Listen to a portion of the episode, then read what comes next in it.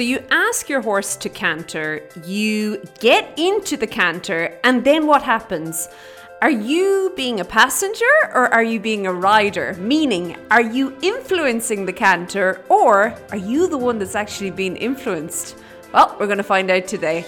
Hi there, my name is Lorna Leeson, and this is the Daily Strides Podcast, the podcast for equestrians all over the world to help you sort out all those little nitty gritty things that make up the whole successful ride with you and your horse. We are all about your communication, the conversation that you and your horse are having, whether it be on the ground or in the saddle, and of course, the conversation going on in your head as well. Very important.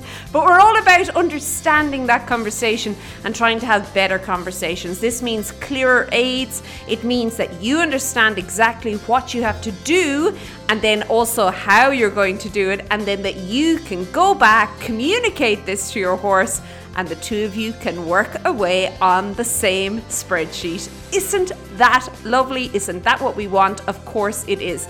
Now, we are slap bang in the middle. Well, we're not in the middle we're actually quite at the beginning, but it's happening right now. We're doing the live run of the 2018 30 Day Rider Fitness Challenge. If you have not joined us already, oh, but you're missing out. And this challenge, it is so different than all the past challenges. It is easier, it is more doable, and it will tailor exactly to you and your specific situation right now. So if you're interested in joining us, you can pop on over to 30dayriderfitnesschallenge.com. You can pop your email uh, into that uh, box there, and there you go. We will get you on the way and get you into our private Facebook group. It is a different group, it is not the, the same group.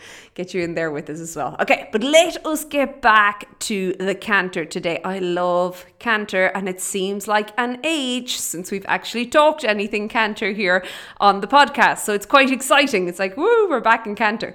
Um, so, what I said at the very beginning about the influence. So many riders, they get into canter. They, they, they start off, they get into it, it's all good, and they find that rather than they're being able to influence the horse, it's actually the horse that's doing all the influence over their body. And many riders then try and fix or correct this problem by gripping on and holding down into the saddle. And of course, um, you know, if you're watching somebody like this, it's like, oh, it just keeps getting worse and the bounce gets harder and they end up maybe having a little bit of a tug of war with the horse's head and neck in the middle of all this. And it just doesn't look very pleasant for the rider or the horse. So today we want to talk about what you should be doing in the canter so as you can start actually preparing yourself to have more influence or better influence on your horse in the canter. So sound good? Hope so. So we're going to start off by talking about dun dun dun. Of course, we couldn't get into canter without it. It's the whole seat. And not only the seat, the roll motion that has to happen in the canter. So a lot of times, as I said, riders tend to want to hold themselves into canter. And I sometimes feel there's a lot of anxiety around canter for many riders. And this is where this stems from. Um, whether it is that maybe as they were learning to ride kind of pre canter, before they actually got into the canter, they saw other people in the canter and maybe they witnessed a couple of whoopsies and they decided that holy moly this is obviously extremely difficult and by the time they actually get to canter themselves they have a lot of tension in their body from it. And you get this it's like they grip they hold down into it. Now the other reason i think sometimes the canter has this anxiety is because of course that initial first stride of canter if you've never cantered before and there you are, happily in trot, delighted with yourself that you've mastered this whole bouncing thing in trot. And then lo and behold, you're kind of thrust into this gait that just has so much more momentum and so much more energy that goes with it. And well, it can be a little bit unnerving for well a lot of people no matter how many times somebody has told you you know just just now watch it. There might there might be a little you'll feel a bit of extra power. Um it can be a little bit like hey where did that come from?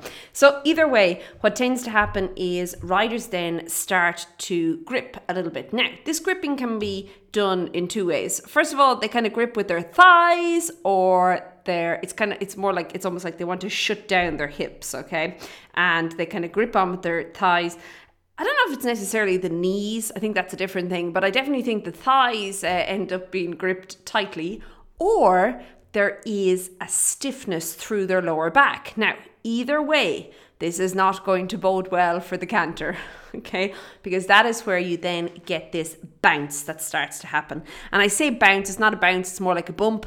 Um, a, a bounce would maybe be slightly more enjoyable. This is more like a bump, and it definitely, you know, and, and every stride that goes on, they tend to get bumped a little bit more out of the saddle and a little bit further forward, and you're watching it, and it's like, oh, the inevitable is going to happen. Um, so if they could just, and you're kind of thinking, just relax, just allow, just relax, roll with it.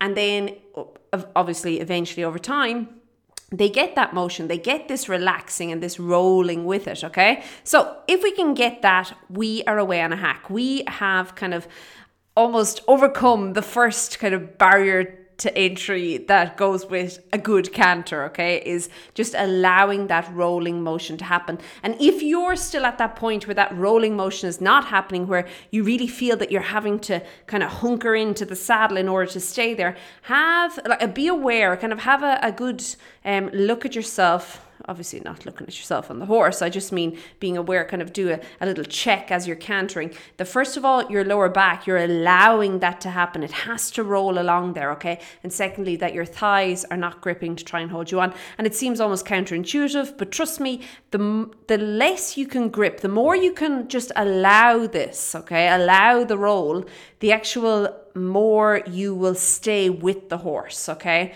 Um, whereas when you try and dictate the roll or you try and um, make it happen, you actually end up that momentum, you and the horse, it's very difficult to get into that same rhythm as the horse, and you end up getting that bump out of the saddle. Okay, so assuming that we have the roll and we've got that rolling motion, if you don't know what the rolling motion is, oh, just canter on a horse and you'll know exactly what the rolling motion is. Okay, from here now we can actually start to kind of I would say uh, bring it back to what our seat bones are doing. Because remember that rolling motion comes from really our pelvis or hips. It's our whole um, kind of lower torso lower body and then I would say also upper thighs as well. It's this that's all moving your seat area okay as a rider and um, that's all moving with the horse. But once you can kind of identify that you can start to feel. And what we want to feel is the reach okay? So every canter stride again just taking it back to a roll. Um, if you could imagine there's something rolling rolling along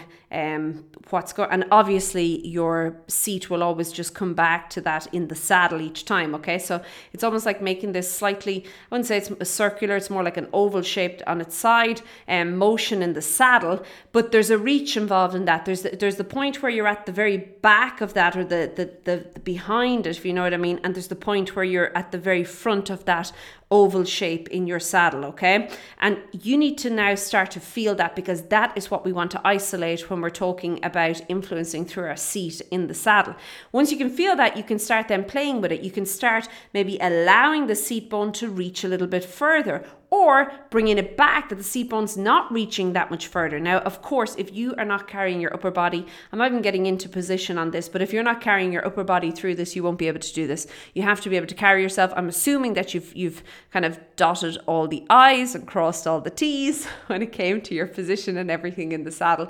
Um, you do need to have everything where it should be in order for it to work correctly, okay? But what we want to do then is start feeling that. Now, the other thing that comes with allowing this rolling motion to happen is that your legs can sit in the correct place. When we have any tension, any excess tension, not tension, tension's good, excess tension, not so much. When we have excess tension in the saddle, uh, particularly around our seat or our thighs, um, what's going to happen is our leg position gets affected. And when your legs are not draping the horse, okay, so you want it basically that your legs are just falling down your horse's sides. Of course, you do have to then do a little bit of work, they won't stay there the horse is moving underneath you, hey? So you do have to do a little bit of work. Um, but once you have that, your legs will be in the correct place in order to correctly influence and talk to the horse and, and uh, communicate with the horse, okay? But when we don't have that, when we have this tightness through our pelvis, our legs generally are either too far forward or if we're gripping with our knees, our lower legs have a tendency to go too far back. So that's something else that you should um, also pay attention to in the saddle that your if that your pelvis is nice and open, that your hips are nice and open, that you're allowing through, and that in doing so your legs then can fit can fit. Your legs then can be where they're supposed to be. Now, the final piece to all this would be your hands and your arms. Think about this. So, we're, we're again, we've talked about influencing through your legs, and now we want to talk about the hands and arms. So, the hands and arms have to follow the horse. And I like to think of your hands and arms as being, if you could imagine they were connected to your seat. And it's important to understand that when the horse canters, there's a, a lot of natural movement that's going on there, okay? And you have to be able to discern that movement and then again begin with following, that you're following the horse, that there's no resistance on your part through the, your hand or through the, the bit or the rein, whatever you want to call it, um, with the horse, that you're allowing through that, okay? But then from there, you can definitely begin to influence.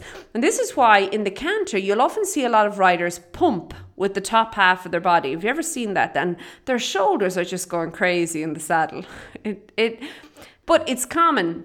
And what you want to try and do is actually try stilling everything through your shoulders, but in doing so, you're allowing movement through your elbows. Okay, so this is where you would have this lovely following, and of course, your wrist and your hand and all everything else there. But if you can imagine trying to keep your shoulders, your job is really to keep your shoulders nicely balanced. So as they're carrying you, they're, they're sitting up there, they're carrying you.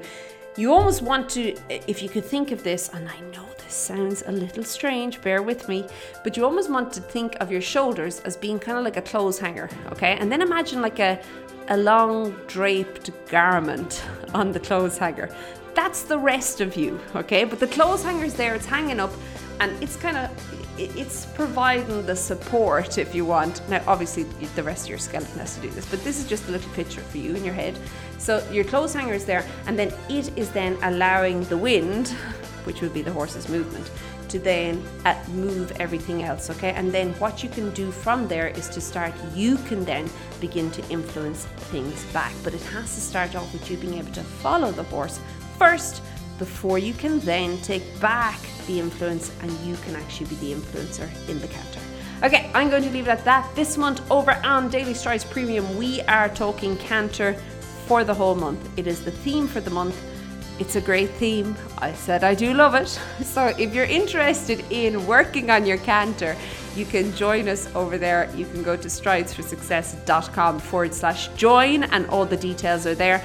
And of course, you can also join us on the free 30 day Rider Fitness Challenge. The live version is going on right now. Don't worry, you'll be a few days behind if you join now, but that's okay. Don't worry. You can, of course, join us right now and get, get going from there. But you'll be in the group with us and it's lots of fun. Okay, I hope you have a great day. Keep well, and I'll chat to you soon. Be good. Bye.